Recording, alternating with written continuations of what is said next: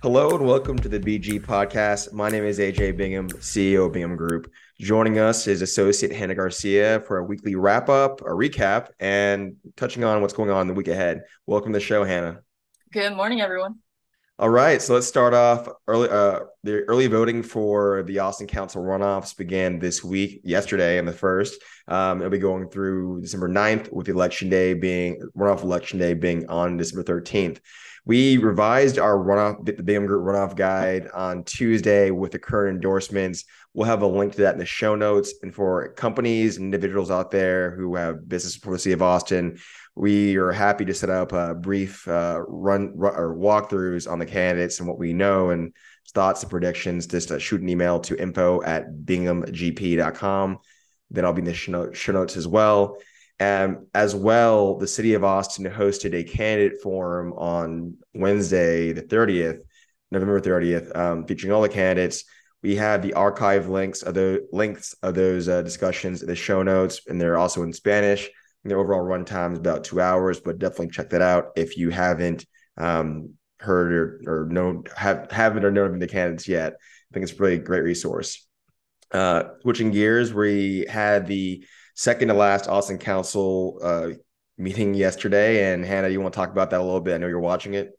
Yeah, so they had a, or city council at least, had a pretty crazy day yesterday.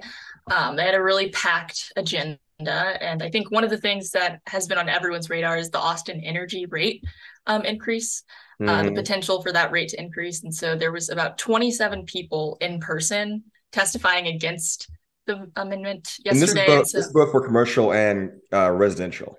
Yeah, it's going to affect pretty much everyone. I think mm-hmm. one of the big things based off of just the plan right now is community members really do believe that it's going to affect residents who use less energy right now. Mm-hmm. And so, you know, there was a wide array of people testifying yesterday. You know, there was community members, there was uh, people who you know are just struggling to pay rent. There was people that were just you know had a lot of kids. We're wondering how this is going to affect you know the schools and their children at home because you know there's a big increase of doing uh, homework online now. You know schools online a lot of the times now, mm-hmm. so that takes a lot of energy. Um, there was also a lot of you know community organizers talking about you know what they're expecting the rate increase to be about fifteen dollars for all residences on average yeah. And so, you know, there was a lot of question about like, okay, so what does that $15 like actually do for a family? Mm-hmm. You know, how how can that, you know, translate? And so um I it did get pretty testy yesterday. I will say there was a lot of, you know, hostility from the community, just the sense that there's a lot of questions like how did this happen? Um, you know, I think one of the things is council's been moving really, really fast. Uh, they're trying to get a lot done. Um, there was a lot of year yeah and there was a lot of work i think specifically done with this council over the past you know eight years where they got a lot of you know plans in place and i think they really want to see something super tangible but i think at the end of the day one of the things they have to realize is their legacy is not necessarily going to be super clear. Um, you know there's a lot of things they can do that is going to set the city up for success and i think if the city's successful in the next 20 years that's um, indicative of their work. Mm-hmm. Um, but I think you know trying to get an easy win right now is just like not a good idea. And so we with this lot- right. So the, with the with the with the rate increase, you know, let's unpack that right. So ultimately, what we know is, I mean, we'll pull back. Why are the rates going up? Why is Austin Energy asking for a rate increase? So there's a, a gap between revenue and how much money they actually need to run Austin Energy. Okay, so that's the rate increase. I mean, Get that. So if if council chooses not to do the rate increase, or do we, you know, what what was the discussion around that from the from the dais? So um, they were looking for any type of money to kind of ease that gap, so they don't have to increase rates across the board. And the gap is what? I believe it's about forty million dollars. Okay. This was, you know, based off of plans that I read a few months back, and um, you know, it could be more, it could be less, but there's so many factors going into why there's that gap. You know, we had a huge, you know, torrential, like almost world ending storm in mm-hmm. February 2021. And I think we're still, you know, looking at the effects of that. I think there's a question of, you know, how much did that affect, you know, Texas as a whole and how much did that affect Austin? Another thing is we're not building capacity when we know we're going to need it we're building capacity when we already are you know busting at the seams mm-hmm. and so i think there's you know we're trying to play catch up. Our city's growing way too fast. I mean not way too fast. It's great that austin's growing but you know it's it's growing so fast and the amount of people working in the city i think are, are stretched to their limits. And you know this is they're doing the best they can but we're kind of in a situation that i think we would have been in even if you know we had been managed perfectly. Mm-hmm. so we have this. So we have you know let's say we have a significant gap if council chooses not to to fill it fully to do, do the, so the rate increase the proposed rate increase would fill that gap mm-hmm. right if that doesn't happen and I think so. Again, council from, from the dais yesterday, they were looking at some revenue, but it wouldn't. It, would be a, you know a drop, but it overall wouldn't it wouldn't really do what Austin Energy is asking to do. Yeah, and they're looking more at the community assistant program, so expanding CAP, and you know, it's useful, but I think there's a lot of community members who you know won't have access to that because you know there's a, a million other social you know equity issues at pan too. It's like mm-hmm. how do mm-hmm. you access that? Do you have to go in person? Do you have to be able to speak english? Do you have to be able to know about it to even access it? Mm-hmm. um you know is it you know you can only apply online. It's like this is stuff that like it already takes energy. So it's like it's already going to raise their rate already. And so it's like i think there's a lot of factors that are you know not making that the most equitable and accessible thing. And like, I'm glad it exists, but you know, only yesterday, this was something that was mentioned on the dais that only a third of the people eligible to use that are using it. So I think that begs the question of, you know, are that, is that 60% of people not using it because they don't need it or is it because they don't know it exists? Mm-hmm. Good question. Um, so overall, so let's go back to the to the overall need, right? So if this does, like, the money has to come someplace. Mm-hmm. So if they don't fund it at all or partially, there's still a gap. And what does that mean in terms of so you know, Austin Energy, unlike most cities in Texas or like city of Austin rather, we have one utility that's Austin Energy for our power, right? It was like Houston's a deregulated market. Um, so is the D- Dallas Metro or the Metroplex.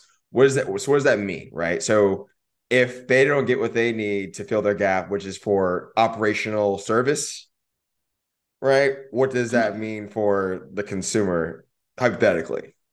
Well, I mean, it's one of those things where it's like energy right now the way it works is it's a supply and demand thing if there's you know more demand and the city of austin doesn't have enough supply rates are going to increase anyways. Mm-hmm. um, another thing is the city might choose to take that money from a different department or a different which is community again, program. It has to come someplace. So it's either yeah. if, if it doesn't come from over it's increasing rates in the, in the consumers. I mean it could be a federal program but i know we talked well, we, we mentioned that too but those that's not a guarantee, right? It's yeah, either yeah. where's the money at, either from the consumer customers or residential and commercial or other city departments. Yeah, and this is the the whole infrastructure programs. Yeah, the whole infrastructure and energy crisis and issue is something that I think is front of mind for everyone, you know, from local governments to the federal government. You know, we've seen that with the infrastructure bill passing, and there's a lot of money, you know, earmarked specifically for stuff like energy resiliency, hardening grids, um, capacity expansions. And so I think if if that money were to flow tomorrow, you know, we'd be in a better position to, you know, close those gaps and kind of, you know, bridge that gap so we don't have to raise rates but you know we're in a position where we don't even know if the governor is going to accept that money. And mm-hmm. then then it becomes a question of okay there's all this money who's it going to flow to? You know is it going to be an issue where it's competitive grants that are you know cities and counties can then apply to? And then i think if it's competitive grants a lot of those are going to go to the big cities who have great grant writers. And luckily austin is likely going to be one of those.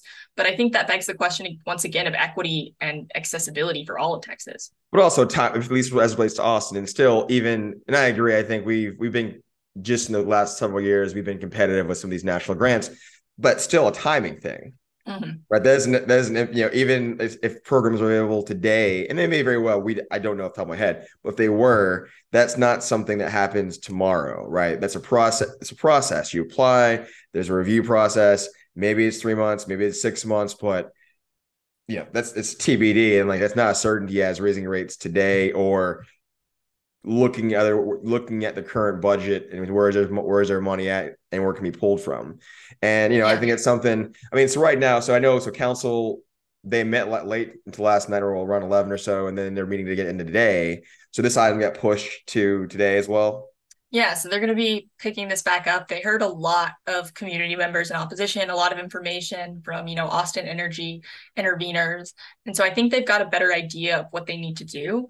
Um, there was a big, big, big push to postpone it from the community. So I do think that we might be looking at postponing it because, you know, you have to, to understand that this came in response to the fact that Austin Energy did not close the Fayette um, coal plant, which they they were you know supposed to do based off of their 2030 goals um, and so they didn't close it due to an issue with um, lcra who owns the other half of it and so this kind of came as a push. closing thing i mean i think it was more it was a council direction too but it wasn't mm-hmm. so much hey we can't close it. Like we don't it wasn't saying we're not going to they weren't going against council the city mm-hmm. you know it, directive. It was just they it practically couldn't do it. Yeah yeah. And so and that was a big big climate goal because that's a huge you know coal use for the city. And so when they weren't able to do that it became a question of like are they even going to meet their goals? And i think one of the things that austin should do is look at what other cities are doing because you know places like you know they do they do CSAP does.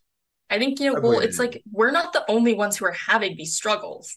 And so i think it's a question of like you know maybe updating the plan like every year instead of every two years. And so just to keep on track with the goals and making the goals, you know, maybe longer because, you know, I think there's a lot of moving factors. You know, it's getting more expensive to build huge commercial developments with all this green infrastructure and eco-friendly stuff that they need because um, it's really, really expensive to, you know, fully light and energize a huge building. And so I think they're trying to offset that as well so they can keep you know the commercial development and all that good stuff going for the city um, but they really need to look at you know how do they you know subsidize through um, federal programs how do they you know maybe potentially purchase um, you know renewable energy from a separate utility you know i think they need to be looking at stuff like that Got it. And so I know council we're recording this right before today's council meeting, so we'll we'll have some updates um, either later today or Monday, depending when they get out from Hannah. But do you think so?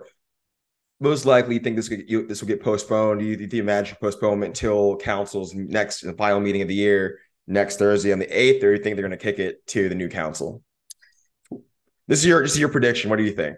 I would hope they would kick it to the new council. I think that's what they should do, and just based off of you know how they want to keep their legacy, Mm-hmm. I'm expecting it to get pushed to the next year's council. Mm-hmm. So even then, though, right? So for so we have that as the kind of the political part, but practically speaking, so kick it to the, it to the new council. The new council, I think, comes back in like late January. The the the hole's still there. Yeah. Right. So we're we're we're we're well into winter at that point, and so I don't know if this really impacts things this year, and hopefully we have a you know smooth or calmer winter. But it's it's not going away. The mm-hmm. hole's there, no matter how we can. It's is there. So at this point, presuming we have you know no major events, weather events, extreme events this this winter. You know, it's likely something either you know could be, could be on the a May bond push and it's push it to the voters. Be smart, so it's not a, it's not a vote from council or just going to we're getting the budget season at that point. We get we get past May, it's budget cycle season, and we'll make them there. So more to come on that. It's all speculation, informed speculation, but we shall see. Um, so turning to corridor compatibility, what's this has been brewing for several months. Uh, what's the latest there at council? Yeah, so they're going to be taking that up today. It was on their yesterday's agenda, but they went ahead and kicked it to today. And so staff is still, you know, against this just because it makes things more complicated than it needs to be. You know, you're getting into really specific, you know, parcels of land saying like, okay, they can build this high because they're on this specific corridor, but this same parcel of land on a specific corridor can only build this high. Mm-hmm. And so I think, you know, with that kind of, you know, technicalities where they're having to get in and be super nitpicky, um, they just don't have the bandwidth to do that. And um, I think it's great that council or city staff is raising a hand and saying like, "Hey, like, don't do this because it's going to make things more inefficient." You know, I, I kudos to staff for saying that. Um, but yeah, I, I think we're going to be looking at a longer process to get things approved if this does pass. So I'm I'm really not expecting it to pass with this current council. All right. So postponement, you think? Yeah, it, or right. at least kicking it to the next year's council. We'll yeah. Um, and then last one for our top items is uh, the site plan light. This is the miss- missing middle middle item. Yeah, so that passed and it was led by Paige Ellis, which I think is really great because she's one of the only renters on the dais. Um, and so having that read by a renter, renter just made me feel good. I was like, that's great because, you know, she knows what she's dealing with. She lives in a big, you know, complex. And so this resolution is going to allow, you know, triplexes and fourplexes to have the same site plan review as single family home and duplexes. And it's also going to create this thing called site plan light for developments of five to 16 units. And so this is just going to speed up the process to get us, you know, more units, which we need, and hopefully make them more affordable. And so we're expecting to get that framework for what site plan light is going to look like in June. Excellent. All right. Well, we'll let you get to, I think council is about to convene for part two of their final second to last meeting of the year. Hannah, we'll let you back to that. Thank you for your time as always and your brain. And uh, we'll have part two either up today or, or Monday, depending on um, how late it goes today.